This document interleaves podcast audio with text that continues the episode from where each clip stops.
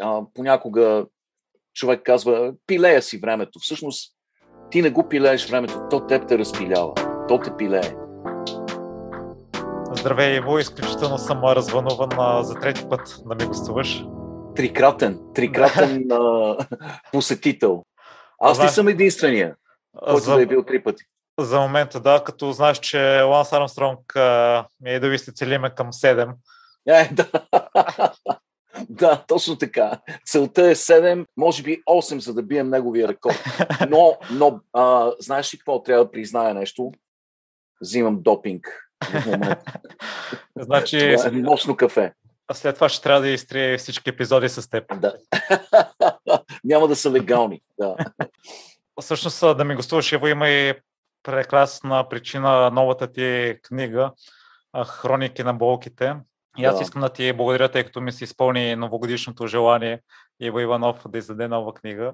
Ех, прекрасно. Въпреки, че се оказа, че до момента всички стати с изключение на една съм ги чел, сякаш ги чета за първ път и ме изумява твоята креативност още с първата статия, че няма тази предговор. книга няма предговор. Да, да. да.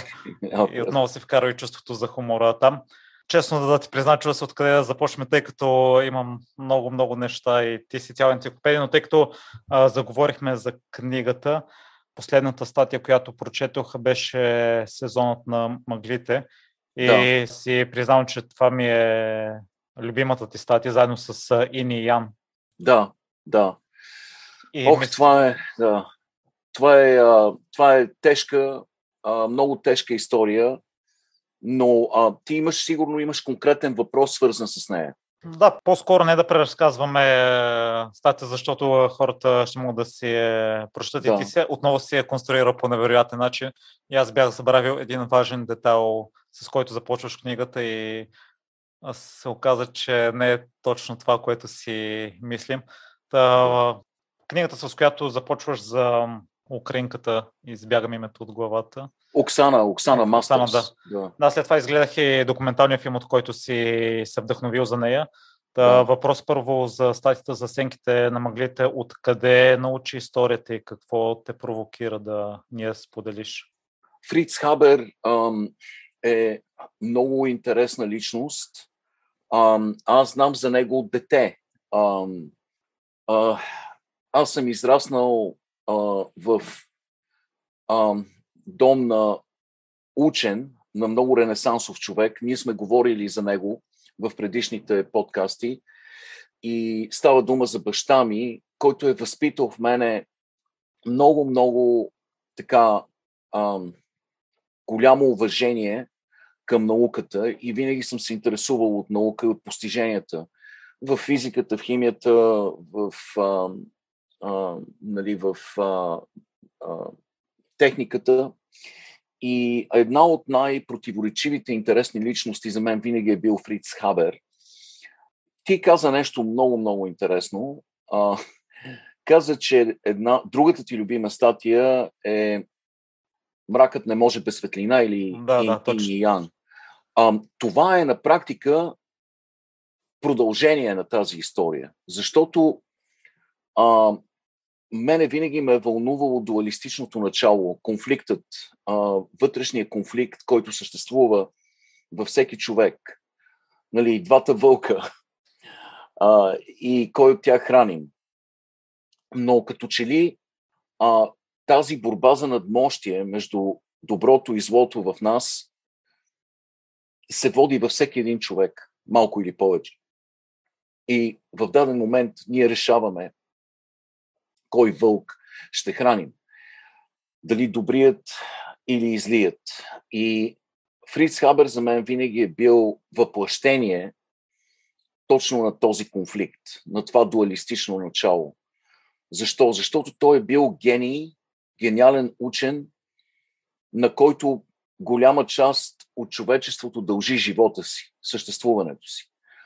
Той е фиксирал азот, атмосферният азот и го е превърнал в амоняк.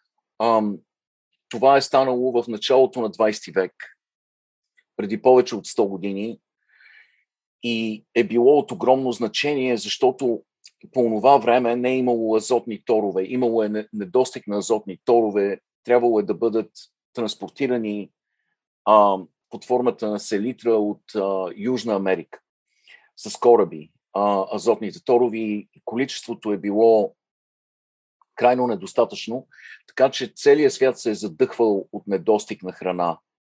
А, почвата е умирала, а, не е била в състояние да произвежда жито и други земеделски култури и е било отчаиващо нужно някой да създаде нов източник на азотни торове. И Фриц Хабер, който е бил гениален химик и учен, се е огледал и е казал, напълно очевидно е, кой е най-големият източник на азот в природата. Това е атмосферният въздух, защото той е 79% азот. Така че той е посветил огромна част от живота си на идеята да грабне тези а, азотни а, молекули от, а, от а, въздуха. И го е постигнал с а, цената на огромни усилия, на въображение, на м, така, финансова подкрепа от БАСФ и е създал амоняк от въздуха. А, този процес, който той е създал, който всъщност е изисквал огромно количество енергия, а, натиск и топлина, за да бъде разрушена тройната ковалентна връзка, която а, съществува между азотните а, атоми в, а, в а, атмосферния въздух. А, той е успял да го постигне това и е създал хляб от въздуха на практика, защото така се казва, така се, пресата е гръмнала на следващия ден, Хабер създаде хляб от въздуха. След което популацията на Земята нараства много-много бързо. Благодарение на това, а, вече този глад не е бил такъв проблем а, и това се казва процесът на Хабер Бош, който до ден днешен се използва за изтегляне на амоняк от въздуха. До ден днешен. И казват, че нещо от рода на 60% от азота в нашите тела, моето и твоето тяло в момента, се дължи на процеса на Хабер-Бош. Така че ние дължим до голяма степен на него своето съществуване. А, в същото време Фриц Хабер е чудовище. Чудовищна личност. А, ти си прочел историята и това е човекът, който създаде средствата за масово унищожаване. Първите оръжия за масово унищожаване са дело на Фриц Хабер. Той е човекът, който сътвори химическото оръжие и го използва в Ипър в Белгия. Това беше хлор. Не само, че той създаде а, химическото оръжие през Първата световна война, но той настоя да бъде човекът, който да отвори винтилите на бутилките с хлор на фронтовата линия в Белгия. Отишъл е и собственоръчно под неговата супервизия са били отворени винтилите. Той е изчислил вятъра, който е необходим да отнесе хлорният облак към френските окопи. Той е бил там и е изпитвал огромно удоволствие, наблюдавайки как жълтеникавата мъгла от хлор се спуска в окопите и убива по ужасяващ начин хиляди френски войници. А, хлорните, хлорните молекули, когато а, попаднат в а, човешките, в белите дробове, а, те влизат в контакт с а, лигавиците и се превръщат в солна киселина, разяждат белите дробове, напълват се белите дробове и алвеолите се пълнят с течност и хората на практика се отдавят в собствените си, отдавят се на суша. И а, смъртта им е била ужасяваща, но Фриц Хабер е бил много щастлив, тъй като е смятал, че това е най-ефикасният начин да бъде спечелена войната и за, за него ефикасността е била над всичко. И тази дихотомия, това противоречие в него на изключителен учен и спасител на човечеството и в същото време унищожител на хора ми беше много интересно. Винаги ми е било интересно. Когато пишех статията, това беше преди доста години вече, нямаше много, честно казано, нямаше много добра литература, а, до която, която да ми даде информацията, която търсех.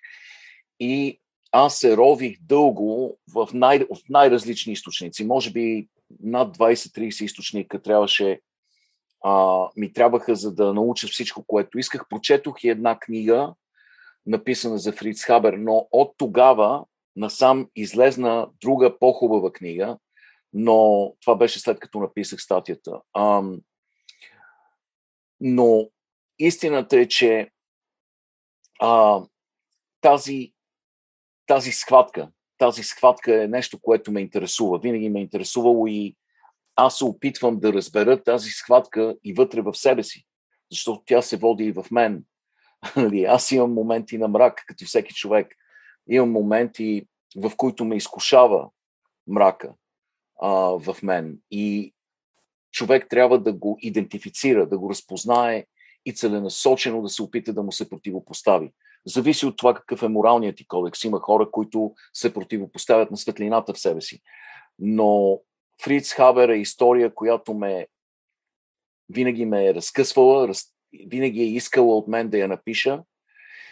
И аз я написах по този особен начин в а, един доста мрачен момент а, в а, развитието на човешката цивилизация, в който аз си дадох сметка, че ние повтаряме грешките от миналото. А, и американското общество, и много други общества в целия свят, в Бразилия, в Унгария, в Турция, а, на Филипините. А, грешки, които ни връщат в най-разрушителното столетие на цивилизацията, 20 век. И в този момент аз бях попаднал в пространство, миро, в което аз се съмнявах, почнах да се съмнявам в хората. А, защото авторитарни личности винаги е имало, деспоти, диктатори винаги е имало или хора, които искат да бъдат деспоти, винаги е имало. Това, което ме потисна, е, че има милиони хора, които са готови да гласуват за тях и са готови да ги следват, на където и да ги отведат, а те ги водят към мрак. И за това аз възприех историята на Фриц Хабер като сезонът на мъглата, но сезонът на мъглата продължава до ден днешен. И това е единствената статия в тази книга и може би единствената статия, която съм писал ам, през живота си, в която има много, много малко светлина. И тя завършва малко песимистично. Самата история завършва песимистично, защото в този момент аз бях загубил до някъде вяра в своите съграждани. И ако можех да, да си върна този финал на статията, може би щях да го направя и да потърся някаква светлина в края на тунела. Но реших, когато я поставях в книгата, реших да я оставя такава каквато е и да не променям финал. А, казах си, ето това е отражение на на моето съзнание точно в този момент и може би отражение на, на света в този момент, в който съм я написал. И си казах, нека не я променям, нека остане такава каквато е, защото това е била истината поне за мен в този момент. Много тежка история, страшно интересна история. Страшно интересна, просто на моменти нереална. А, защото животът на този човек е бил нереален. А, и не, не само нали, той получава Нобелова награда нали, за, за амоняка, който е успял да, да изтегли от атмосферният азот, но след това е бил смятан за военно престъпник. Бил е приятел с Айнштайн. В същото време се е отрекал от своето еврейско потекло и много от неговите роднини са загинали в концер... Концер... концентрационни лагери през Втората световна война, като той, неговата, неговият институт е създател на а, отровният газ, с който са били убити неговите роднини в концентра... концентрационните лагери. Също така той се опитва да извлече злато от а, морската вода, от океанската вода. Това е единственото му начинание, в което се проваля. Не е успял. Но да не разказваме цялата статия, тя е много интересна. Поводът за светлина във всяка една история аз все пак се опитвам да намеря повод за, за, за оптимизъм. И моят повод за оптимизъм в тази история беше неговият антипод в неговия живот и в неговата история и това е съпругата му Клара Имервар. А, Клара Имервар, която също е била гениален учен, която е действително е била негов антипод а, в тази ужасяваща а, негова авантюра с а, бойни отровни вещества. И а, да, препоръчвам да хората да я прочитат, но, но трябва да очакват трябва да очакват доста мрак в тази история. Да, той, това го има в книгата ти, че статите не са като в предишните да ги прочетеш всичките за един-два дни. Някой да. трябва да мине известно време да ги осмислиш. Да. След като си прочел новата книга за Фриц Хабер, има ли нещо, което би допълнил?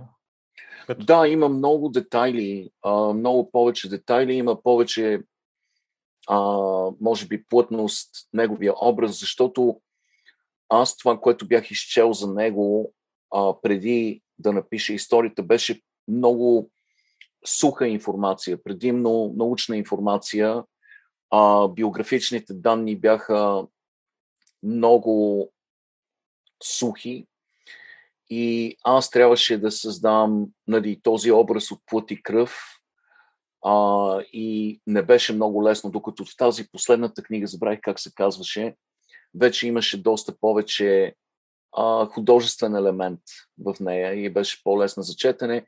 От младостта му има повече информация, нали, а, неговите, неговото еврейско потекло, причините, заради които се е отрекал от еврейското потекло. Тогава Германия а, е била много антисемитски настроена в началото на 20 век. А, и той е просто, понеже е бил, както ние споменахме, а, неговата религия е била ефикасността. Той е искал да бъде ефикасен, но ако беше ако не се беше отрекал от а, своето еврейско потекло, той нямаше да може да бъде толкова ефикасен и да си пробие път в социалната стълбица и в научната стълбица в а, Германия от началото на 20 век.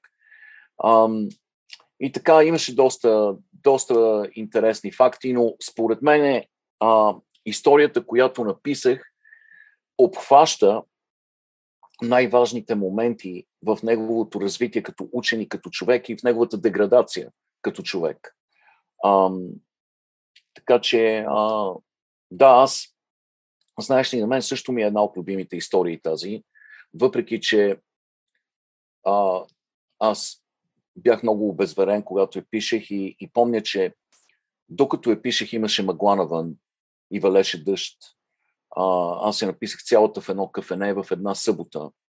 Седнах сутринта и цял 8 часа писах историята. Тя вече беше в мен.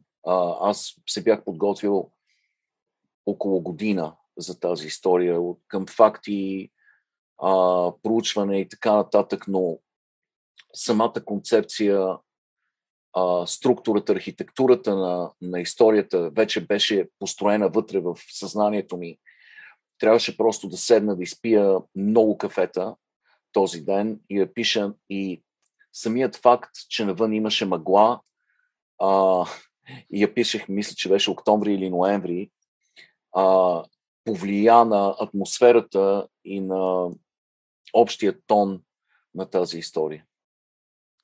И в другото уникално в историята, което ми хареса е нелинейният подход, който си избрал.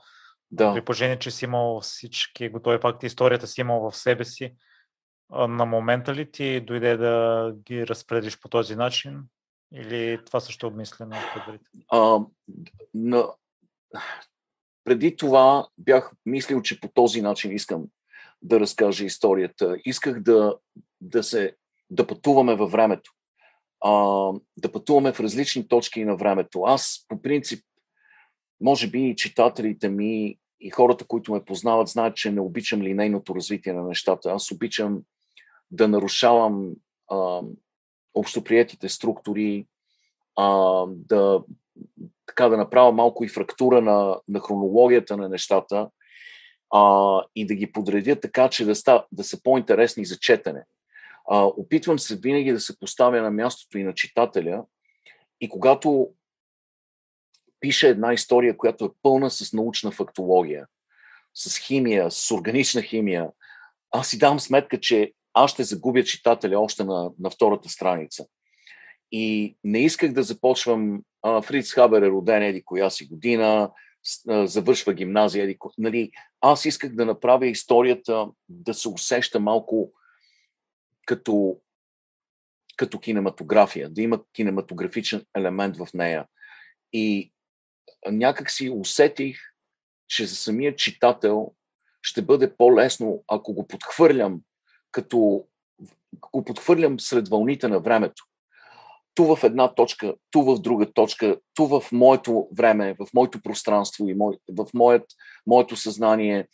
И за мен това беше а, такъв формат и похват, а, който поне според мен щеше да помогне на читателя да асимилира тази тежка материя, научните факти, фактологията и честно казано и малко депресиращите и мрачни елементи в цялата тази история. И според мен се получи както трябва. Освен това, аз, ние сме говорили за това как с времето човек, колкото повече устарява, някак си е, получава Вярно е, губиме някои от факултетите си с устаряването и интелектуални и физически, но а, от друга страна пък натрупваш а, този капацитет да разпознаваш а, да разпознаваш връзки между на пръв поглед абсолютно несвързани събития, личности и неща. Може би просто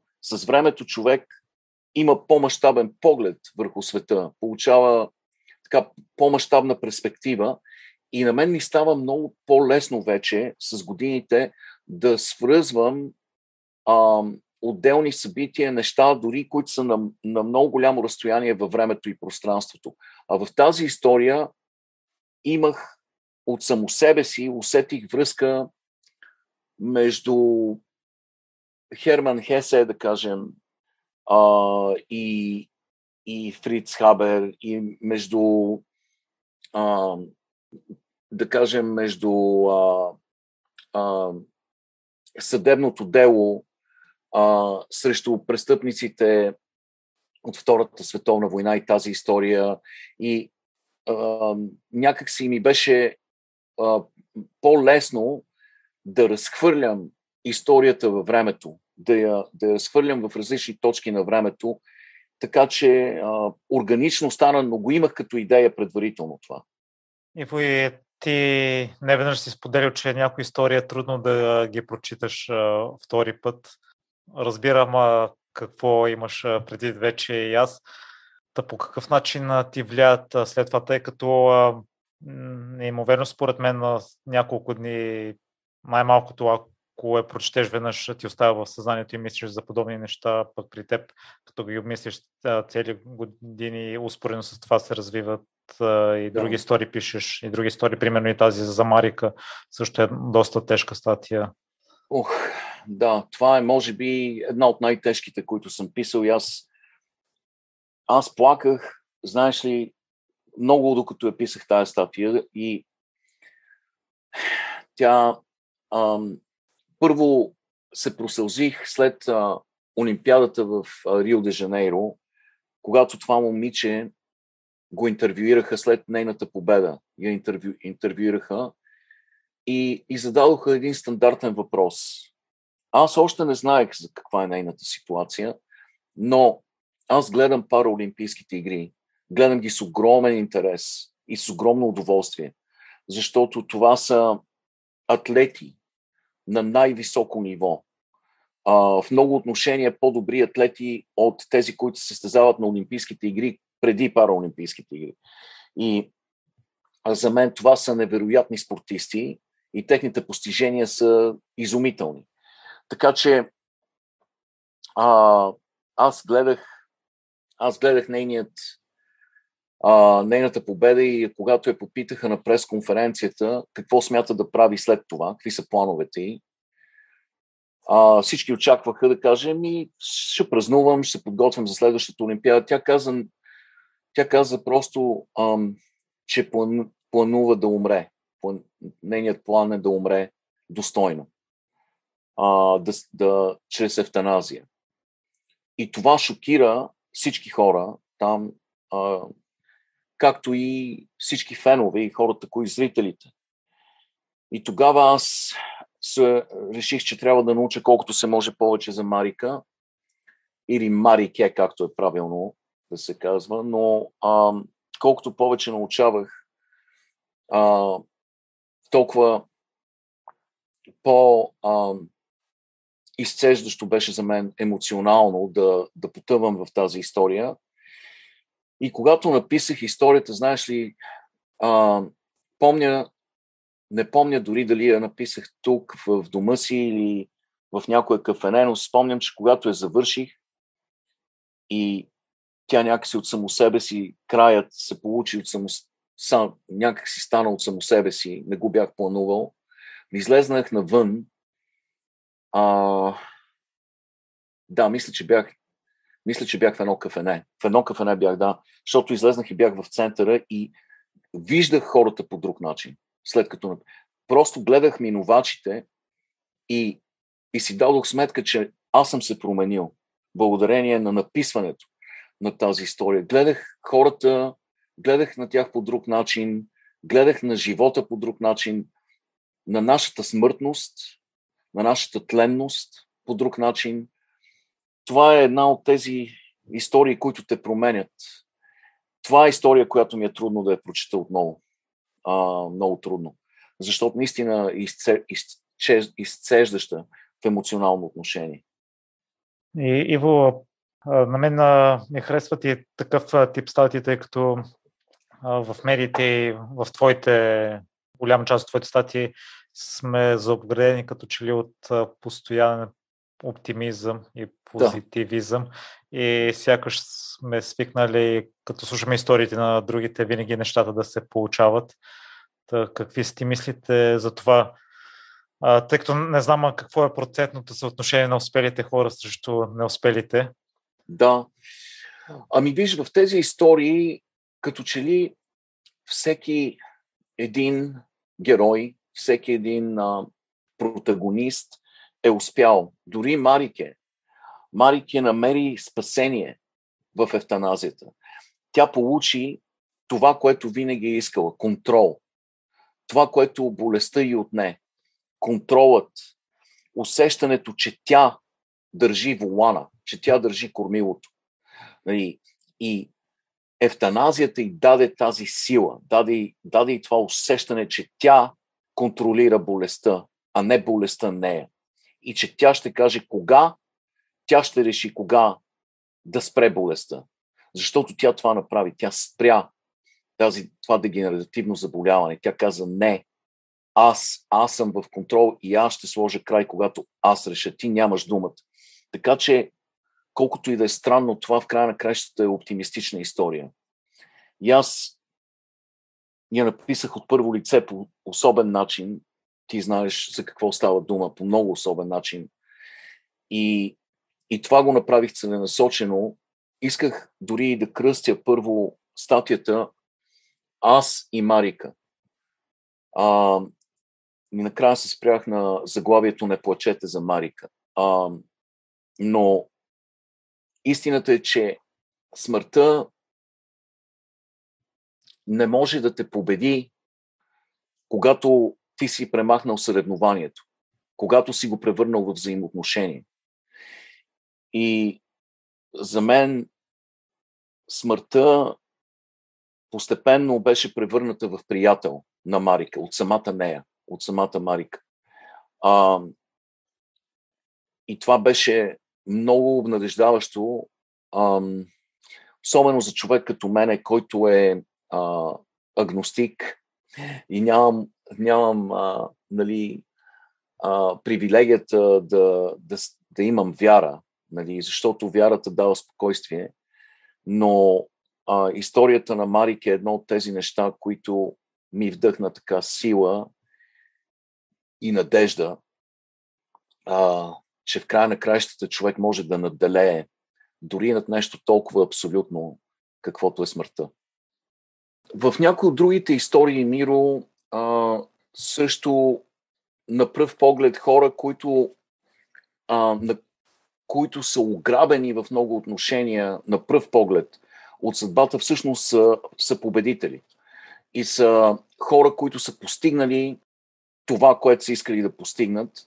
Така че а, това, което казах, че протагонистите в почти всяка история а, триумфират, а, въпреки болката и въпреки препятствията, е истина. И, а, но човек трябва наистина, аз още в първият текст, който кръстих, тази книга няма предговор, така предизвиках читателите, им казах, те трябва да открият, а, трябва да открият тези парченца от героите на, на книгата, които всъщност надделяват над а, перипетиите на съдбата и те да ги съединят и да превърнат книгата от хроника на болката в хроника на, в хроника на силата. А, и това е едно предизвикателство, нали, и към читателите, и към мен самия, защото аз самият, откривайки тези съдби, а, пишейки за тях, трябваше да убедя себе си, да, да намеря за себе си силата и, и триумфа в техните иначе много тежки истории. Какво всъщност промени Марика в теб и възгледа ти към хората? А, да, това, което споменах, а, най-вече, че човек, когато се натъкне на такава съдба и на, на такава сила и решителност, а, започва да мисли за собствената си смъртност, а, за тази мимолетност, с която, за съжаление, разполагаме и за, за много кратко време и за това как трябва да я оползотворим, какво трябва да направим с нея. А, че трябва да ценим всеки миг, който имаме, в който сме здрави, в който имаме възможност да осъществяваме мечтите си. И ти каза, че цениш времето. Наистина всички трябва да ценим времето. А, за разлика от а, моите истории, то е линейно и неумолимо. Движи се в една единствена посока и ни отнася със себе си. И ние често казваме, че а, понякога човек казва, пилея си времето. Всъщност, ти не го пилееш времето, то теб те разпилява, то те пилее. И ам, така става и с годините, и с тези истории човек получава усещането, че времето му се изплъзва и трябва да, да се опита да го сграбчи и да се възползва от него колкото се може повече. И а, така че, когато написах последната дума в тази история, която беше думата врата, а, аз излезнах, отворих вратата на кафенето, излезнах навън и започнах да гледам на хората и да си давам сметка, че всеки от тези хора а, носи със себе си врата, понякога е затворена, понякога е отворена, понякога е притворена, понякога е заключена. И човек трябва да се стреми да отваря колкото се може повече врати, да открива нови неща, да се развива, да се движи, да не се оплаква прекалено много, защото винаги, винаги ам, има съдби и хора, които са далеч, далеч, далеч по-ощетени и не се оплакват.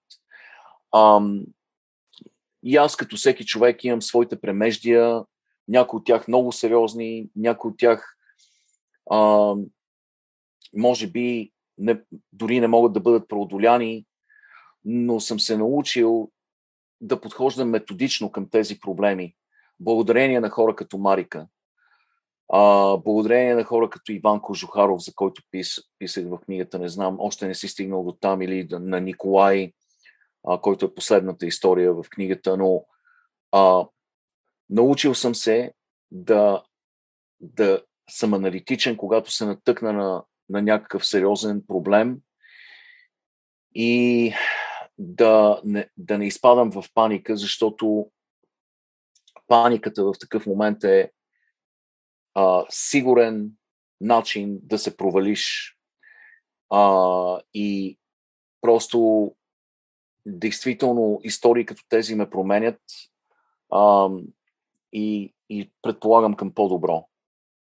И, Иво, какъв е твой механизъм да мислиш аналитично? Защото така отстрани погледнато лесно може да се каже на кога си в момента. Ти си се сблъсквал да. и ти с а, смъртта, за щастие. Да, да, да. Победил да. И, и си взел правилните решения тогава. Да, да, да. Ами, какво ти кажа, да, един-два пъти съм бил така на, на, на ръба и просто, може би, и това е опит.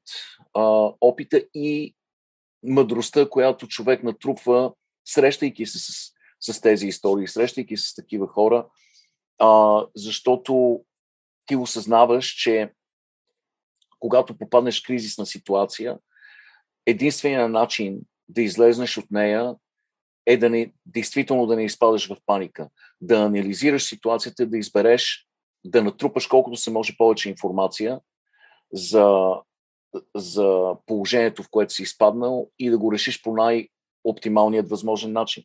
Естествено, има моменти, в които нямаш тази възможност, да кажем, ако си на прага на, на катастрофа с автомобил и колата ти се върти на 180 градуса, трябва да реагираш мълниеносно. Това, което си научил, няма как да погледнеш в Google и да разбереш на къде трябва да въртиш волана нали, в този момент.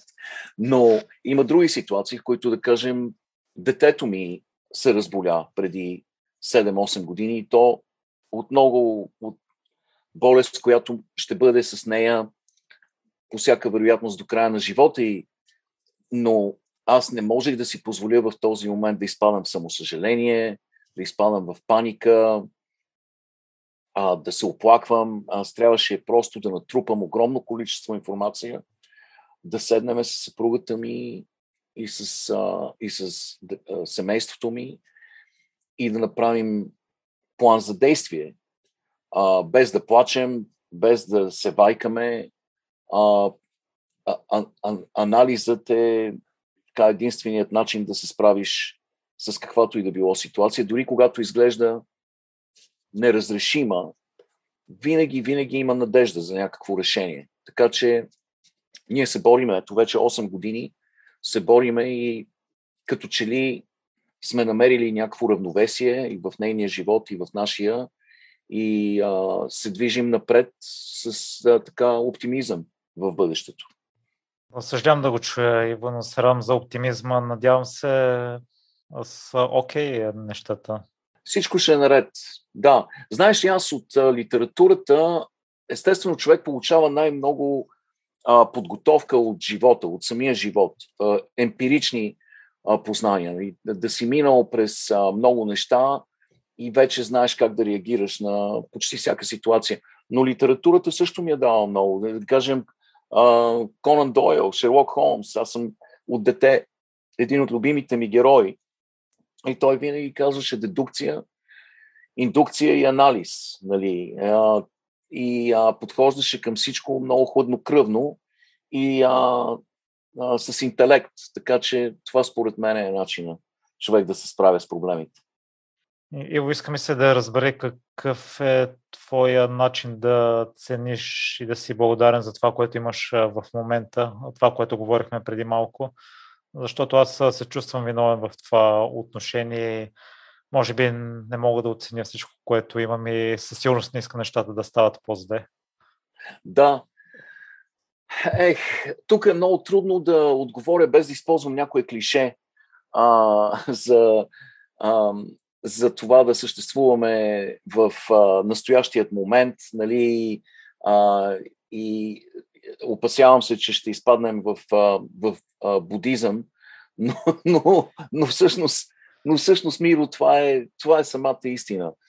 Ако се задълбочиш прекалено много и мислиш прекалено много за бъдещето, ам, ти ще изпаднеш в ам, състояние на, на парализа. Защото а, в крайна сметка, поглеждайки далече напред, а, се прекалено много за това какво ще се случи, а, ти ще стигнеш до неизбежни изводи. А, Вселената се разширява, ентропията, ентропията нараства, клетките умират, всичко изтива. В края на краща няма да има нищо. В даден момент на този свят няма да съществува в Вселената достатъчно енергия, за да може да, да има дори една единствена мисъл в Вселената. Така че всичко в край на краища ще изчезне. Така че а, трябва да наистина клише е, но е истинско клише, че трябва да съществуваме сега. И когато отвориш очи, сутринта и поемеш дъх, трябва да, да си страшно щастлив. Защото за да можеш да си жив в точно в този момент, за да можеш да дишаш, да станеш от леглото, да сложиш стъпалата си на пода и да тръгнеш да ходиш, е трябвало толкова много произволни фактори да се стекат в твоя полза. За да може да го има Иво сега и той да говори с Миро точно сега, за да ни има нас двамата, толкова много неща е трябвало да станат. Фриц Хабер е трябвало да изобрети амоняк от въздуха. Нали? Родителите ти е трябвало да, да се срещнат. Те може би е нямало да съществуват, ако не беше Фриц Хабер. Нали? А, техните родители е трябвало да се срещнат в точно определен момент. Толкова много неща е трябвало да станат, за да ни има нас в този момент. Замисли се, ако Юпитер не съществуваше, ако планетата Юпитер не съществуваше, а, нямаше да съществува щит между Земята, огромен щит, който да ни предпази от астероидния пояс. И ние щяхме, нямаше да има атмосфера, Земята щеше да бъде като Луната, щеше да бъде усеяна с кратери, защото а, нямаше да има кой да спре всички тези а, астероиди. Така че толкова много откачени неща е трябвало да се случат. Няколко а, а, милиона километра а, по-близо или по-далече, ако беше Слънцето, пак нямаше да ни има. така че, нека се радваме на това, което имаме. Нека се наслаждаваме на всяка една секунда живот и да съществуваме сега, в момента, да не се обременяваме с мисли за това какво нямаме. Защото това, което имаме, е абсолютно безценно. Абсолютно безценно. Дори да сме бездомни, дори да, да нямаме една стотинка в джоба, самият факт, че ни има, е чудо. Чудо, на което трябва да се радваме като малки деца. И това ли е това начин за възстановяването от историите, които пишеш? Да, да, и отново те ограбват по нещичко от мене. Всяка история взима, особено тези по-тежките, тази история за Оксана или за Марике, те взимат нещичко от мен и го отнасят, но ми дават много. А, има много хубава българска дума, облагородяваща. Облагородяваща история. А, те ме облагородяват. Правят ме по-добър. А, пак хубава дума, обогатяват също. И да, те взимат не, по нещо, но ми дават много, много повече. Така че аз, да, възстановявам се, понякога, както ти каза, трябва дни, трябва седмици да минат, за да осмислиш а, нещата, а, посланията а, на тези истории. А, и когато действително има момент на рехабилитация, а, на емоционална рехабилитация, но когато този момент отмине и ти си възстановен, си даваш сметка, че си станал по-богат, по-благороден, по-добър и може би малко по-щастлив. И, и според мен, друго важно нещо, което пропусна да споделиш, което си осъзнал последно време е разговорите ти с родителите всеки ден. И благодаря, че си отделил време за мен вместо тях. Е, разбира се. Разбира се. Тъй като това е времето, в което обичайно се чуваш с тях. И слушах последния епизод на Рич Роу И гостинкът, една от гостинките това твърдеше, че като се е замислила на колко години са родителите и си е сменила перспективата за начина на общуване с тях. Да. А също в а, един от предните епизоди, най-големия провал на госта, той каза, че това, че не намира достатъчно време да, да общува с родителите, да ми ще ти по какъв начин, да кажеш по какъв начин достигна до този извод и по какъв начин ти се отразяват тези разговори. А, да, а, знаеш ли, аз последните 10-15 години а, минах през а, екзистенциална криза а, и предполагам много хора минават през подобни, подобна криза.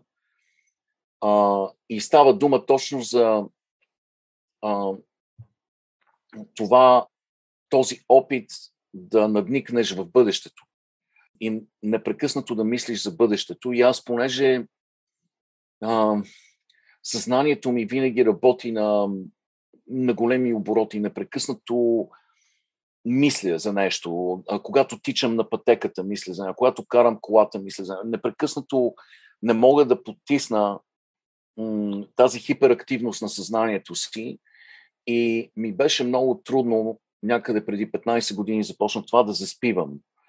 Затварях очи и между клепачите и сънят започна да дращи едно усещане за обреченост и екзистенциална паника.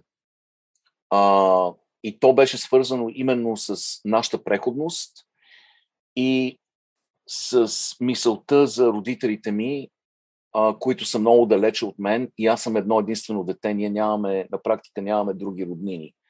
А, майка ми няма брати и сестри, а, бабите и дядовците са починали а, баща ми а, няма а, брати и сестри, също брат му почина преди доста време.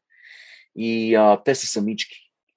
И а, аз а, изпитвах ужас от това как бързо напред във времето и как ми се изплъзва. И тогава а, при едно от идванията си в България донесах един портал, не знам дали ги има в България вече. Това са на практика малки компютри с екран, които се свързват с Alexa на Amazon, Amazon Prime и можеш чрез този портал да се обаждаш като на видеотелефон на, на хора и аз инсталирах това нещо в, а, в дома им. Аз имам едно, ето тук. А, ех, не мога, много е къс кабел и не мога да ти го покажа, но е горе-долу толкова голям екран и с а, едно натискане на екрана се свързваш с тях и а, този екран ме вкарва в техния хол и а, то е, а, системата е такава, че дори камерата се движи, докато родителите ми се движат в а, хола, или аз ако тръгна да се движа, тя ме следва, камерата ме следва. А, следва движение и звук. И а, така че аз на практика попадам в техния хол и а, да, в 12 часа българс, а, американско време, 8 часа българско време, винаги те ме чакат и аз им се обаждам и провеждаме понякога час, час и половина а, заедно, което аз гледам на тези разговори като на безценни а, разговори, на, на скъпоценност, на която се радвам много, много, много и, и държа на нея и го правя всеки ден. А, аз съм на работа, използвам обедната почивка, за да го направя това. И а, понякога надвишавам обедната си почивка и след това оставам по-докъсно на работа, за да, за да направя своите 8 часа в офиса. Но а, това е много важно, много, много, много важно за мен защото а, благодарение на тези екзистенциални кризи аз си дадох сметка, че а, а, няма по-важно а, нещо от времето а, и от то понякога имам чувството, че го държа в шепите си като вода и той изтича между пръстите ми. И а, това е един от а, начините да противодействам на, на времето и разстоянието. А, може би това обяснява до някъде и а, моето а, увлечение от фотографията в последните години, аз се опитах да си го обясня, защото продължение на десетилетия не се интересувах от фотография. Но последните 15 години снимам непрекъснато. А, и дори маниакално. Насякъде ходя с а, един а, Canon Rebel а, фотоапарат а, и снимам, снимам, снимам, снимам. А, все, а, всеки път, когато карам колата, апарата е до мен или когато се разхождам и а, си давам сметка, че може би фотографията ми дава възможност да уловя момент от времето и да не му позволя да ми се изплъзне. Нали, да, да, да го хвана и да го надхитря по този начин, за винаги да стане мой този момент. И а, е друг а, метод за борба с екзистенциалната криза е а, а, DMT, което а, не знам дали е редно да говорим за това, защото той все още е забранен а, и тук и в България, а, но а, аз направих а, е, е, едно-две такива пътешествия вътре в себе си а, с айаласка и а, диметилтриптамин. И а, а, колкото и да е странно, това много ми помогна, защото това е дисоци... асоциативно преживяване, а, момент в който ти се отделяш от а, егото си, няма а, пристрастяване към DMT. А, човек го прави един път и не му трябва втори път. И това аз го очаквах до някъде, защото бях а, прочел а, и книгата на Майкъл Полън, която стана голям бестселър тук. А, тя се казва Как да промениш съзнанието си, How to Change Your Mind. Uh, Netflix направиха преди две седмици сериал от тази книга с водещ Майкъл Полен, той е страхотен журналист. Може би си чел uh, Carnivore's Dilemma, дилемата на, на месоядеца. Uh, той, Майкъл Полен е много, много добър разказвач, който реши на 63 годишна възраст да пробва всичките а, психоделични а, вещества, а, LSD, а, DMT, а, ayahuasca, Abagain, псиласайбен в гъбите, нали, всичките а, възможни пътешествия с DMT реши да ги направи и а, той беше описал в книгата по много интересен начин какво може да се очаква. И тази дисасоциация с егото е нещо, което ме интересуваше. А, и а, исках да видя дали е възможно наистина да се отделиш от себе си за няколко минути. Защото този диалог, нали, който водим със себе си цял живот, ние не можем да се откъснем от него. И а, това, което аз лично изпитах, когато а, се отправих на, на това пътуване, на този вътрешен туризъм, ам, беше, че отделяйки се от егото си, ти получаваш, получаваш усещане за връзка с абсолютно всичко останало. С камъните, дърветата, въздуха, вятъра, небето, облаците. А, и не знам дали знаеш, но ние, във всеки човек има а, DMT, диметилтриптамин, той се произвежда от а, малка жлеза в мозъка и той обаче не е в активно състояние, диметилтриптамина, а, той се неутрализира а, от ензим в тялото, но има такава теория, че когато човек умира, DMT се активизира и на това се, дължат, се дължи това усещане което описват хората, които са умирали и са били върнати към живота. Усещане, че виждат себе си от високо, че се отделят от себе си, усещане за спокойствие. И има такава теория, че тялото, самото тяло, мозъкът, отделя DMT в момента на смъртта, за да ти помогне, да ти помогне да, да си тръгнеш спокойно от този свят. А, и това беше много интересно преживяване. Аз препоръчвам книгата, Не препоръчвам на хората да пробват DMT, то не, не, не е разрешено. А, тук в Штатите има възможност а, легално да се вземе и аз се възползвах от тази възможност. Трябваше да станеш член на една църква. и а, а, което ти дава възможност да, да вземеш айаласка а, легално а, в щата Кентаки. И, а, а, но има хора, на които не се препоръчва това, особено хора, които имат а, психични заболявания, може да има отрицателен ефект. Но в моя случай ми помогна. Помогна ми да се успокоя и да мога да спя. И а, това като че ли ще продължи за винаги.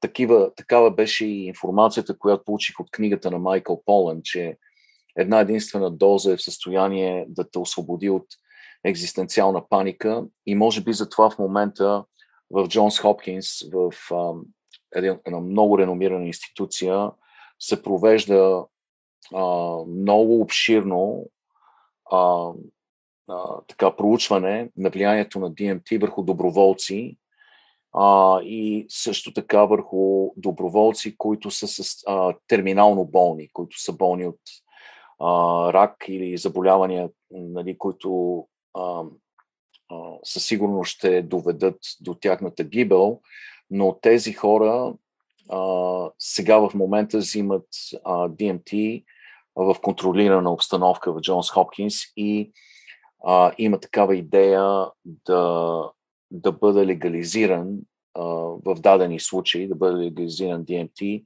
а, и то точно за такива хора, които са в състояние на много тежка екзистенциална паника. И в, въпросния епизод на Рич Роу се споделяше Колин Обрейди е написал книга за 12-часовата разходка. Не знам дали си ти е попадала. Не, са, не съм е чел, да. По време на ситуацията с коронавируса той е излязъл да, да, излязъл да се разходи за 12 часа и каза, че усещането е същото, което е било по време на престоя му на Антарктида, ако не се лъжа. Mm-hmm. Той е човек, който е алпинист, изкачи много върхове и да. това споделяше, че не е задължително хората да изкачат Еверест или да отидат на Антарктида, за да изпитат това усещане. аз се сетих за теб, че ти прекарваш един ден от месец на места, които не знаеш коя година е. Та, това може ли да замени DMT-то? Да те успокои да си помислиш а, за нещата да. от живота? Аз а, може и да сме говорили за това. Правил съм а, много такива неща. Нали? С медитация съм се занимавал. А, влизал съм и продължавам да го правя в изолационна камера, сенсорна изолация, камера за сенсорна изолация. А, говорили ли сме за това? Да, да. да. А, а, аз тичам два пъти на седмица с група приятели в много тежка местност, в а, много халмиста местност и нашите маршрути са тежки. И в ритъма на бягането, в нали, вторник и четвъртък тичаме, а, аз някакси действително влизам в а, а, процес на медитация. А, това е много тежко бягане. Докарваме на ръба на силите ми, на ръба на възможностите ми. А, моите приятели налагат много тежко темпо, също така много високо темпо и аз опитвам да не изоставам. И изпитвам в дадени моменти а, този, а, а, това състояние, което а, бегачите наричат runner's high. А, а, което влизаш като в транс а, и изпитваш а, едно, един особен, една особена еуфория, а, която ми е трудно да опиша. След това съм страшно изтощен и страшно щастлив след всяко едно от тия бягания. А, през а, останалите дни а, или тичам на пътека а, в, а, един фитнес клуб тук до нас, а, защото много често времето е много тежко и тези вторници и четвъртъци ние тичаме независимо дали е 40 градуса или минус 10 градуса или минус 15 градуса. Винаги тичаме. А, в Виелици сме тичали, в ураганни бури и така нататък. Просто това е а, нещо, което е станало ритуал и дори когато е тежко времето, а, нали, е въпрос на чест да го преодолеем. Така че това ми помага много. А, физическото усилие, според мен, е много важно. А, аз имам проблеми с коляното, някакви структурни проблеми с дясното коляно, които много ме тревожат и ми е много трудно да тичам, но продължавам. А, страх ме е да отида на лекар, трябва да го направя, за да, защото ме, притеснявам се, че се наложи операция и ще ме, ще ме замрази за, с месеци. Нали. А, аз все още мога да тичам, но ме боли и се подува коляното, но рано или късно трябва да го направя. Въпреки това, а, движението, физическото усилие и то изтощаващото физическо усилие, според мен, е важно за равновесието и баланса във всеки един човек.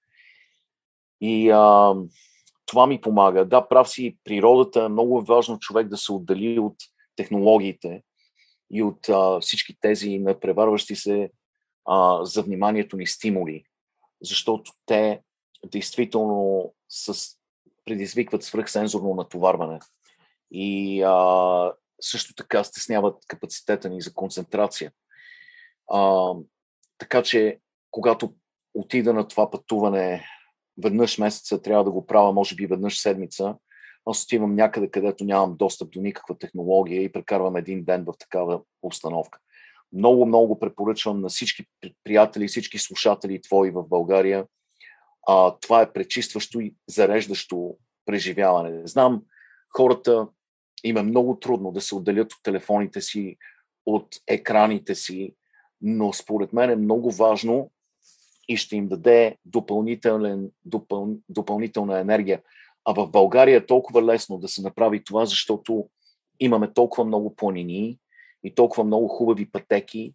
Навсякъде, където и да си в България, ти си на, на един час, може би, от някоя дива, красива местност, гора, планина, възможност да се отделиш от цивилизацията и да останеш насаме със себе си, с мислите си и а, така да, да презредиш интелекта си, да го изчистиш и също така да помогнеш и на тялото си да се пречисти.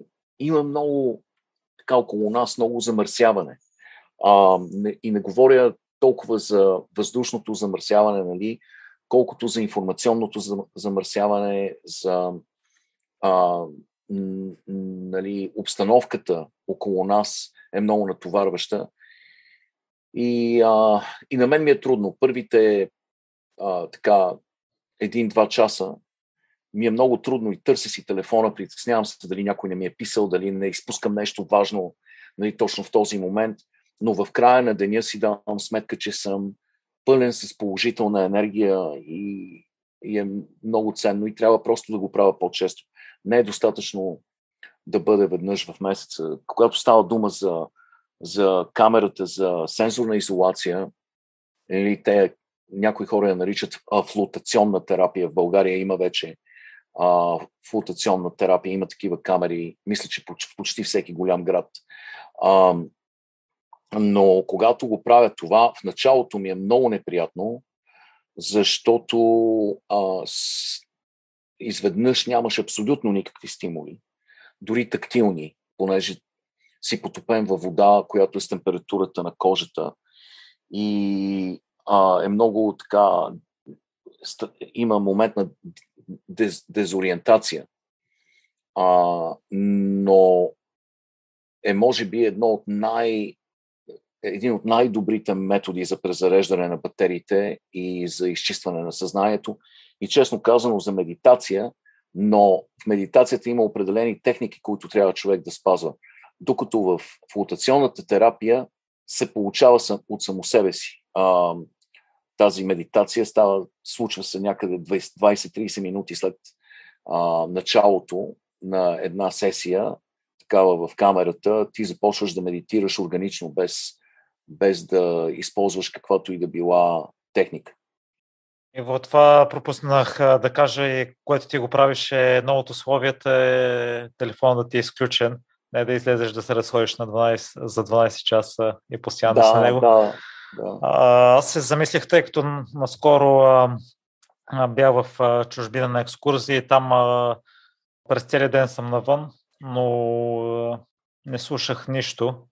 Та това брои ли се, ако си в града според теб, да излезеш на разходка, но да не общуваш с никого?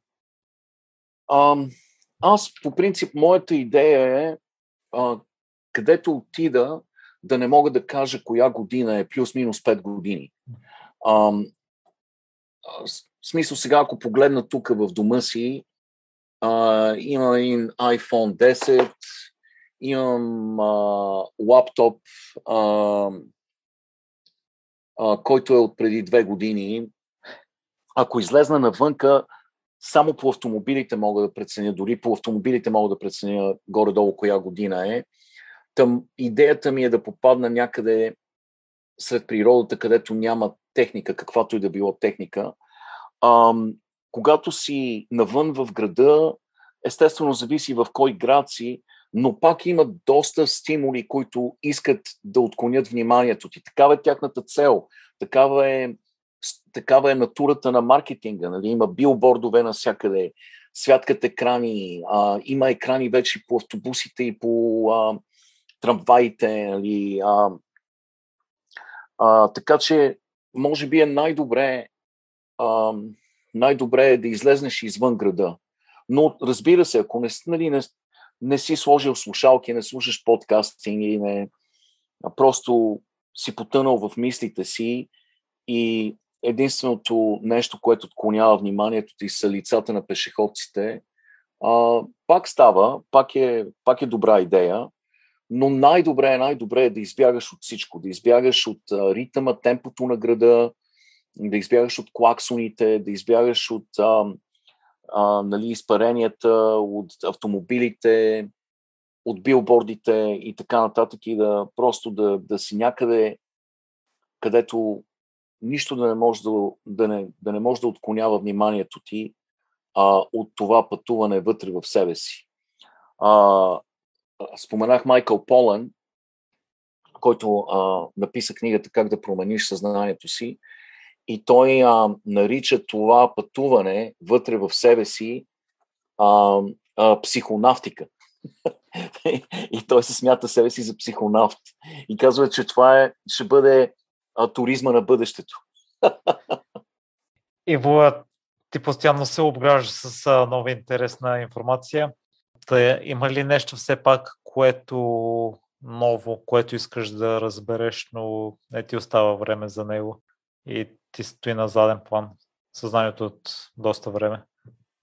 Да, да, да. Има, има много такива неща. Имаше, знаеш ли, излезна една книга, ам,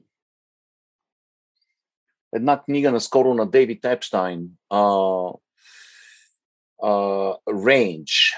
Range, има я на български и ако не се лъжа е на, на Сиела и е преведена uh, Размах, може би Размах, не съм сигурен.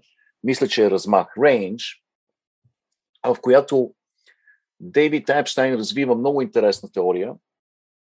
Ти знаеш, той е автор на uh, един бестселър спортният ген. Той е спортен журналист. И Рейндж също беше бестселър. Аз се прочетох и за огромна моя изненада. Първо установих, че използва в тази книга много от похватите, които аз съм използвал в а, моите статии. Нали? И също така а, използва някои от героите, моите герои в Кривата на щастието, отвъд играят хора, за които съм писал в миналото.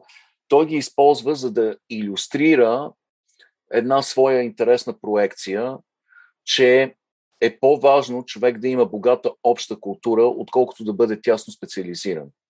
Той казва, че хората трябва да са генералисти и че генералистите а, ще триумфират в един са хората, които ще триумфират в един свят на тясната специализация.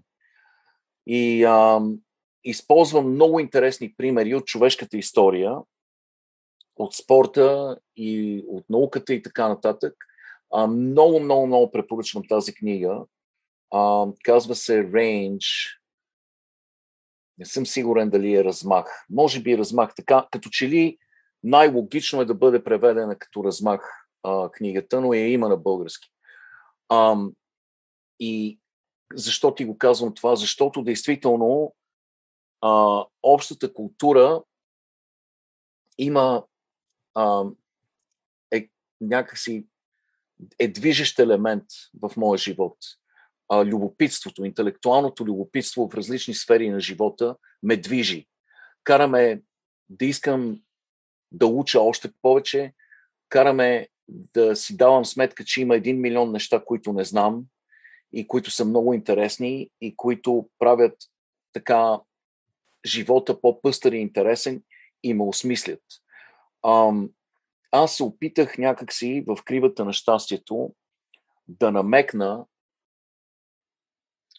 да намекна на читателите, защото аз не искам да, да бъда нравоучителен, но искам по-скоро да задавам въпроси и а, да карам хората да си задават те въпроси, но един от намеците в кривата на щастието беше, че а, щастието не е точно да постигнеш нещо и не е дори състояние, не е, не е завършено състояние.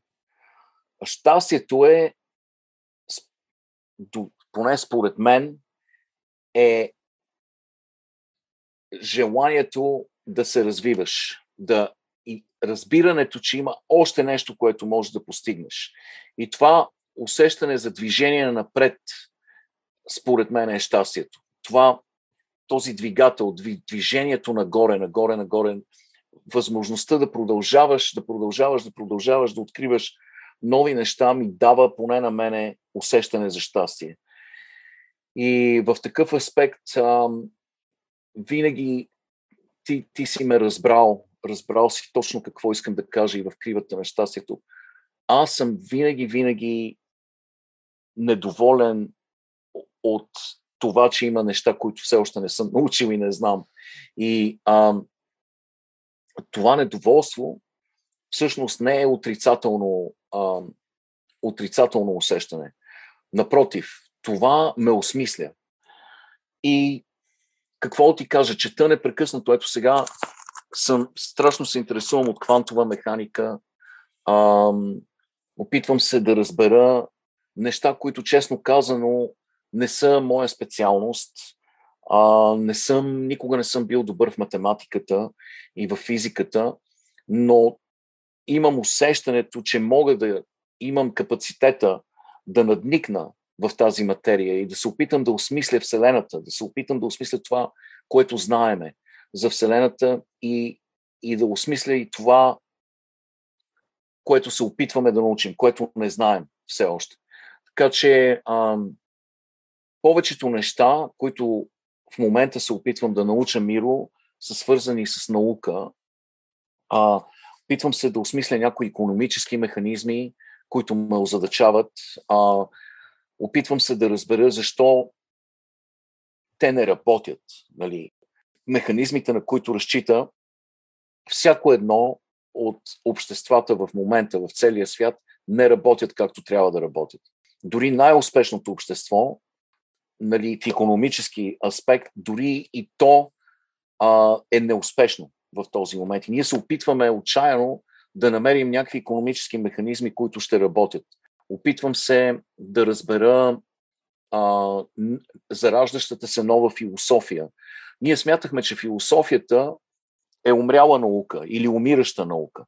Нали? И че всъщност всичко вече, всичко вече е свързано с научно-технически прогрес, но самата философия, която на времето е била наука на всички науки, на която е построила фундацията за абсолютно всяка наука в света, а, я смятаха за наука, която е в състояние на, на тотална стагнация.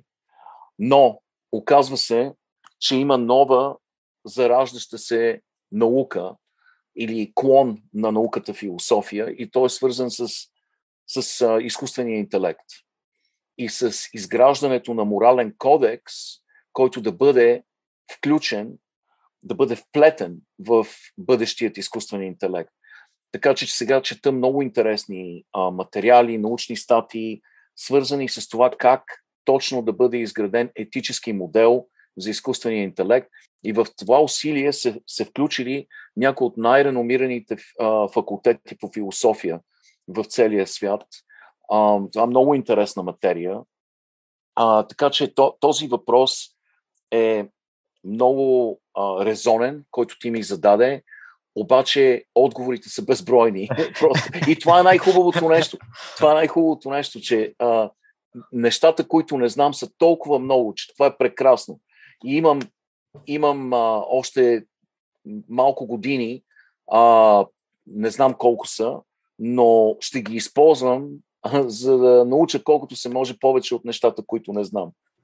А и твоите книги със сигурност са добро начало най-малкото, което или е добър източник, тъй като аз заради тях сигурно съм прочел над 20 допълнителни книги, открил съм нова музика и The Pretty Reckless ми е една от любимите групи то благодаря е...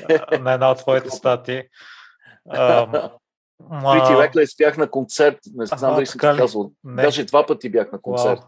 на Pretty Reckless а, с дъщеря ми единия път и с нейна приятелка а, имаше, може би, три генерации, представители на три генерации на този концерт. И Тейлор Момсен, а, а, вокалистката и лидерката на групата е много, а, много интересна, много атрактивна личност. Тя, не знам, ти знаеш ли нейната история? Тя, тя беше актриса. Да, това го знам. Беше, Повърхностно, разкажи. Да.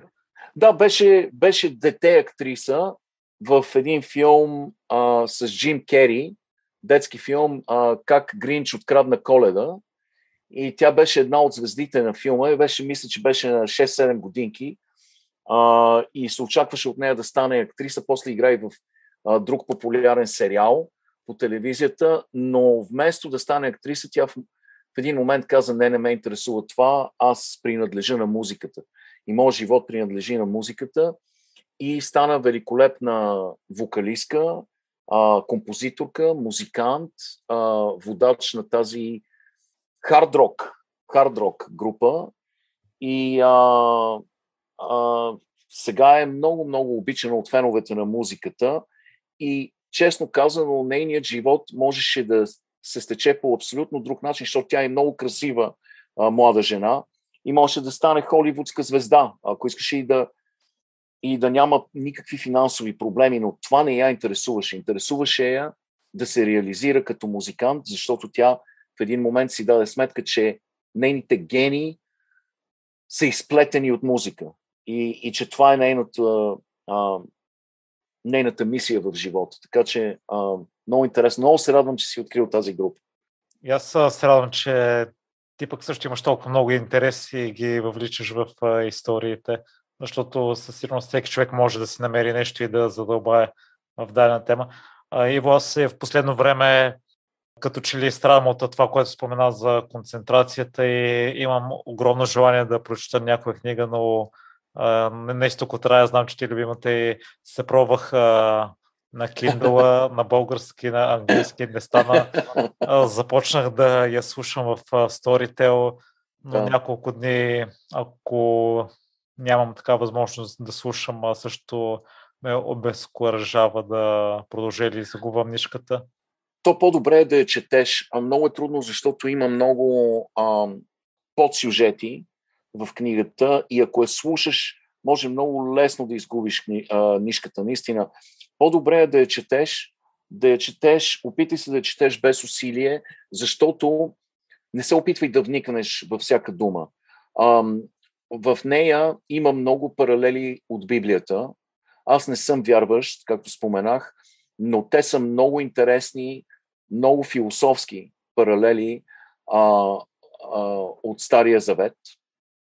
И а, в края на книгата, когато свършиш да я четеш, ще почнеш да я, да я усещаш и да разбираш след това, известно време след това. Ам, затова остави на сюжета да те води, който е интересен. Има протагонисти, има антагонисти, има злодей. Кети Ейпс е страхотен злодей, нали? но и за, така че самия сюжет е увлекателен и в, в даден момент ще те погълне.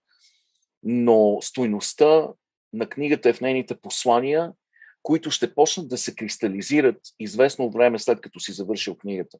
Но не я слушай. Много трудно. Аз не мога да си представя да я слушам тази книга. Много ще бъде трудно. Между другото, току-що открих, открих книгата на Дейвид Епстин и тя наистина е преведена размах от а, Сиела и я има в а, няколко книжарници на Сиела и в Оранж. А, така че непременно а, на слушателите препоръчвам. Открийте размах на Дейвид Епстин. Тя беше абсолютен бестселър тук. Другата книга, която препоръчахме, беше How to Change Your Mind. Нея Майя няма преведена на български, но който има възможност да чете на английски, непременно я потърсете. How to Change Your Mind на... Или пък гледайте сериала в, в Netflix, но по-добре, на... по-добре винаги е по-добре книгата да бъде прочетен. Може би трябва да пробвам на хартиен носител. Да, да, да, да, да на, на Майкъл Полен и на Дейвид Епстин непременно, непременно а, хартияния вариант а, или, а, или пък на Kindle може също, но не на, на аудио. Едва ли ще има същият ефект. Особено Дейвид Епстин и а, Майкъл Полен, двете книги, които споменахме, те си заслужават да бъдат подчертавани. Тук там, нали, с, а, както правихме на времето с а, жълт а, фулмастер, а, защото има много, много идеи и мисли, които си заслужава човек да се връща към тях от време на време. Иво, аз разбирам те това за обхвата. Много голяма част от историите, които пишеш, не са ли за личности, които по-скоро се концентрират върху една област? Да, в повечето случаи това са хора с тясна специализация. Ти си прав. Ам, не винаги съм се замислял за това. Може би и е резонно това, че а, те са успели в дадена област, защото наистина са посветили много повече от а, 10 хиляди часа, с, които, с които сме свикнали. А, и, но знаеш и много често именно тази тясна специализация и а, а, това, че са посветили толкова много от живота си а, на едно единствено нещо, а, е, е довело и до големи противоречия в живота им. В моята последна книга има един материал, който се казва Онова едно нещо. То е някакси контрапункт на това, което казах за общата култура и до някъде контрапункт на, на моят а, живот. А, в онова едно нещо става дума за трима човека, но един от тях а, и тримата са станали много успешни, защото маниакално са посветили живота си, за да станат перфектни в едно единствено нещо. Нали, а, един от тях се казва Джири, който е готвач в токийското метро. Има малко ресторанче в токийското метро, той е японец. И а, той е станал най-добрият готвач на суши в света ам, той е виртуоз. Всяко парченце суши, което той приготвя, е достоен да бъде експонат в музей. И има с месеци се чака, за да попаднеш в неговото скромно ресторанче, а, което е една дупка в стената на, на токийското метро, но с месеци и там ходят а, кралицата на Англия, Барак Обама и така нататък. Нали. А, и той е станал много, много успешен. И е много важно човек да открие онова едно нещо, в което много го бива и което е негово призвание. И действително човек може да постигне щастие, ако, ако станеш много, много добър в онова едно нещо. но и самият Жири и другите двама герои, един от тях е Роджер Федерер, те също са открили щастие в постоянното изкачване, в, в разбирането, че няма връх, че когато стигнат на върха е време да се качат на следващия връх. Нали? И аз в самия край на, на историята също споменах, че аз не съм в състояние да го направя това, да, да посветя себе си на онова едно нещо. Макар, че аз знам кое е моето онова едно нещо. Нали? Аз знам в кое ме бива най-много, но аз имам прекалено много други неща, които искам да правя. Искам да снимам, искам да пътувам, искам да бъда с приятелите си, искам да гледам филми, искам да слушам класическа музика, искам да отида в Амстердам и да видя на живо, да чуя на живо концерт Гебал, нали, симфония в изпълнение на концерт Гебал. Нали, искам много неща и ако аз се превърна в жири, който дори не взима един ден отпуск в живота си, за да стане още по-добър в това, което прави, аз ще ограбя живота си пък от това любопитство, което също ме осмисля. Интелектуалното любопитство и желанието за преживяване. Така че, може би, трябва да има някакъв баланс.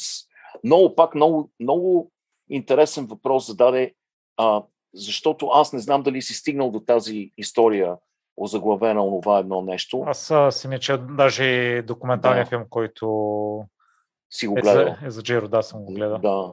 А, но а, това, е, а, това е много интересен а, въпрос и ти си прав. А, да, ако искаш да станеш много-много добър в нещо, да бъдеш най-добрия, може би, на целия свят, може би трябва да се превърнеш в Роджер Федерер и трябва да се превърнеш в Жиро. А, но а, в същото време има и, има и възможност да преследваш своето призвание и в същото време да запазиш и желанието за обща култура.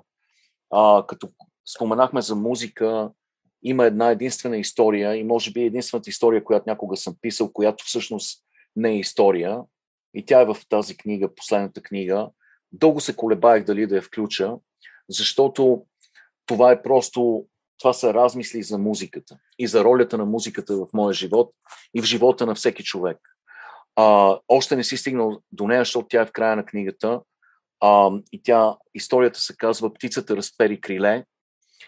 И а, това са всъщност няма, няма фабула, няма история. Това са просто спомени и мисли за това какво е значението на музиката и защо, защо според мене тя трябва да присъства и да взема важно място в живота на всеки човек. Да, сещам се, че съм чела, аз явно съм ти да. голям фен, тъй като... Да, си чел всичките, да. Всички стади съм чела. И аз съм твой фен. Аз слушам пък твоите предавания. Благодаря. Тръгнат съм, Иво. Аз и на последно време забелязвам, че като че ли това съдържание малко ме изморява и нямам такова желание за попиване на ново.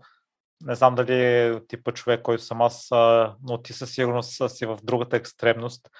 По какъв начин пък запазваш свежестта и това желание за нова информация? А, а, аз съм сигурен, че, че не е така и че ти а, си много а, търсещ, а, търсещ или любопитен човек, а, ти си озаглавил а, своето предаване Непремиримите, своят подкаст, така че аз съм сигурен, че ти самият си напълно непримирим а, и, и в интелектуално отношение. А, аз не знам дали а, не знам дали е необходимо да използвам какъвто и да било похват, за да поддържам а, това желание за нови знания или любопитство в себе си, аз просто според мен съм си такъв. Може би е генетично кодирано, а, може би е придобито в първите 7 години, благодарение на баща ми и майка ми и на моите родители, които винаги а, са искали от мен да имам богата обща култура, а, но аз имам просто непрекъснато желание да, да научавам нещо ново. А, има, има и още един механизъм, който действа срещу този инстинкт и той се казва Google, защото в последно време не е необходимо да знаеш много. Ако, ако ти трябва дадена а, информация, можеш просто да попиташ Google и да получиш на момент. Но аз някакси винаги имам усещането, че нещо ми се изплъзва, че някъде се случва нещо важно, а, което аз трябва да знам. и това неспокойствие е вродено. Аз а, просто а, винаги имам чувството, че трябва да чета на Нью Йорк Таймс е единствения вестник, за който съм абониран вече в книжния му а, вариант. А, и не, не са някакви политически причини да бъда абониран към този вестник. Просто това е последният ежедневник, като че ли, който остана в Съединените щати, който е пълен с огромно количество информация. Научна информация, а, информация за, а, нали, за геополитическото състояние на целия свят. А, и аз го прочитам от, кора, от корица до корица, нали, вестника всеки ден.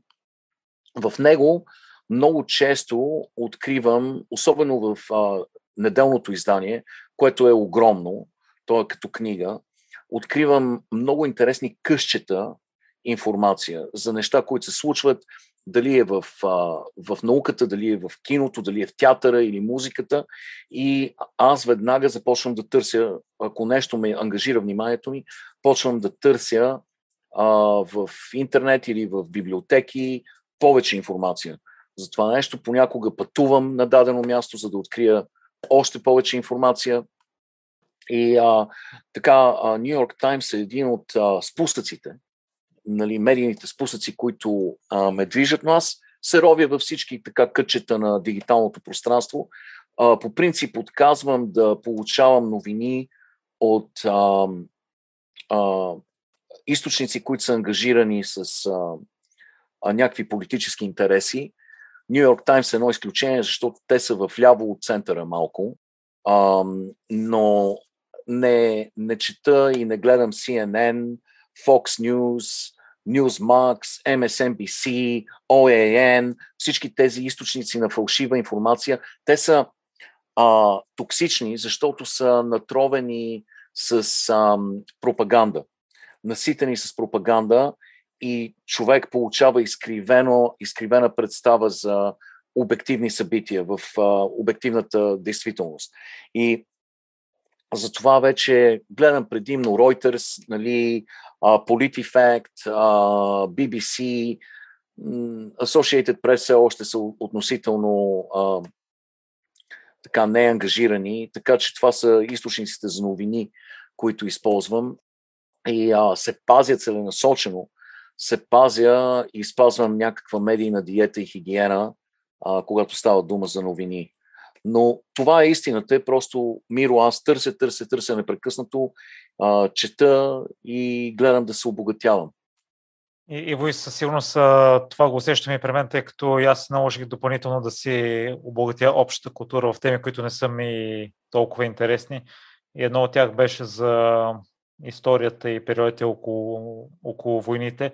И може би това допълнително спомогна статията за Фриц Хабер да ми стане една от любима, защото сега вече съм а, запознати с а, периода около това. Това е, това е така, защото а ние трябва... Ти си усетил, че трябва, трябва да се интересуваме от история. Много е важно, защото тя се повтаря. Грешките от историята се повтаря. Ако, ако си заровим главите а, в земята и откажем да гледаме обективно на грешките, които сме допуснали, ние сме обречени да ги повторим. А, и, знаеш ли колко интересно е това? Това са само стотина години. Това са... Има хора, които все още са били живи, са, са живи, все още са живи, които а, са, са били свидетели на времето на Фриц Хабер. Нали, а, и а, това не е толкова отдавна. И толкова бяха очевидни уроците от грешките на 20 век и изведнъж, не изведнъж, малко по малко, но в последните 10-15 години, като че ли започнахме да ги забравяме в глобален аспект, да забравяме, че това са грешки и да ги повтаряме. И ето сега отново виждаме тази отрова на, а, на това мрачно ужасяващо столетие да се процежда и в новото столетие. И ти си прав, не е много интересно да четеш фактология за отминали времена, но в същото време, колкото повече научаваш а, за, за тези войни и за тези ужасяващи моменти в историята, толкова по, а, по а, подготвен си за, за а, пристигащото време. И, Иво, да завършим по-позитивно, да не е като в а, статията. Ако трябва да. да дадеш послание на някого, който си мисли, че повтаря едни и същи грешки, това, което спомена и при теб с разговора, че ти имаш тъмна страна, ако понякога тя побеждава по-често, отколкото не си иска, какво би било посланието ти? Някои хора, Миро, имат а, така преимущество, а, несправедливо преимущество, защото са вярващи.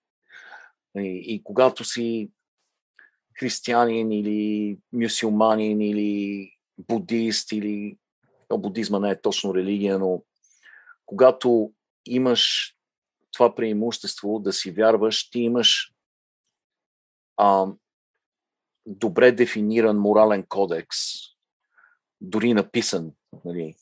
Хора като мене, които са агностици или дори атеисти, трябва да изградят свой собствен морален кодекс, трябва да изградят етика, която е базирана на техните убеждения.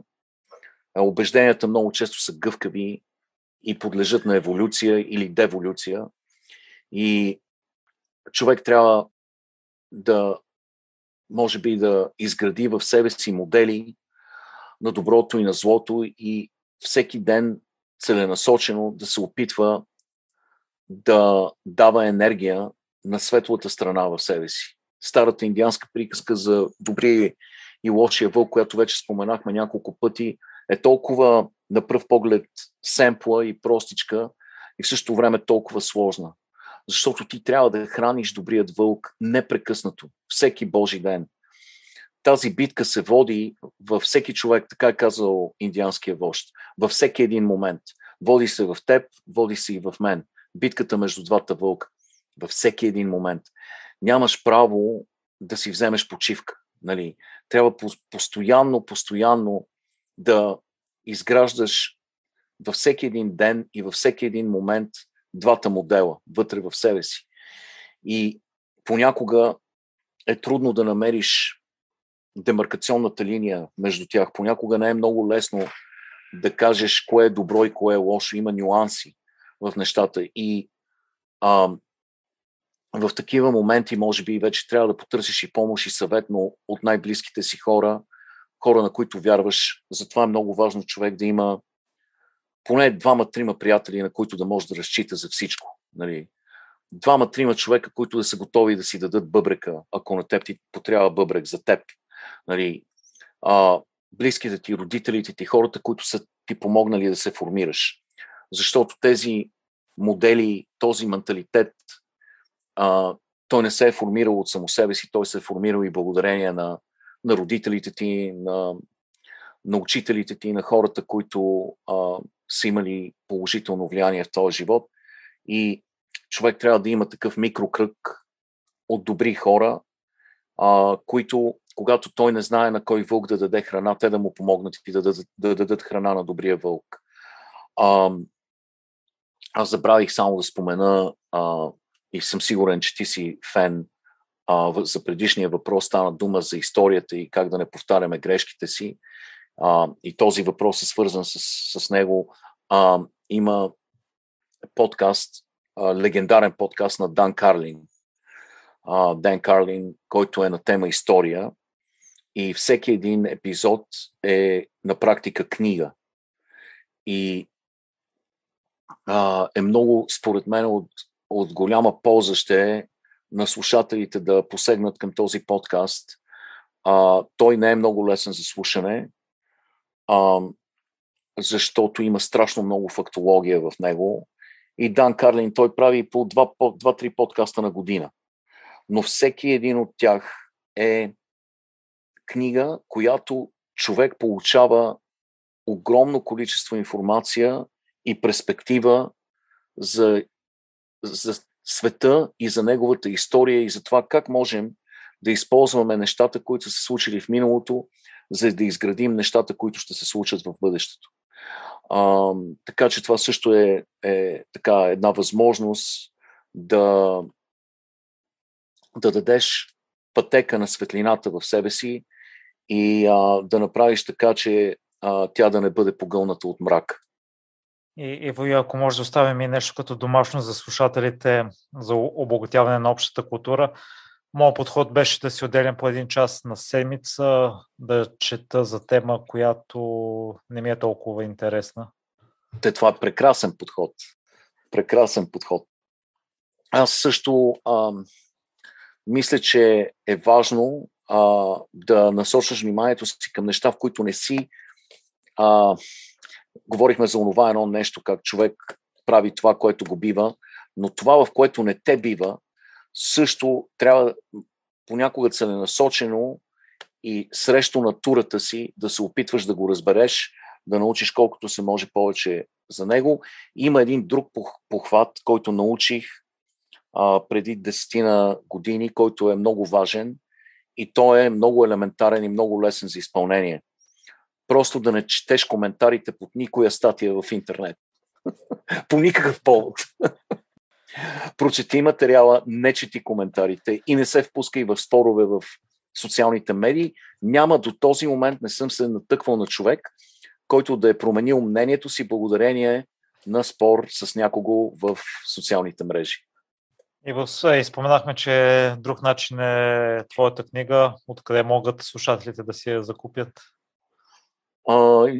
Издателство Вакон, аз съм им лоялен, те ми дадоха път а, в самото начало а, и а, те са и издателите на тази книга.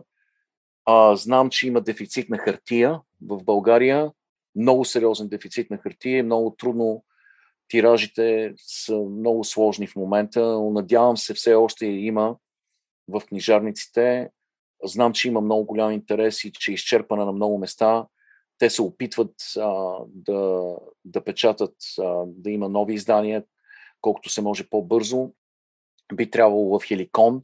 Знам, че имаше в Хеликон на Витушка.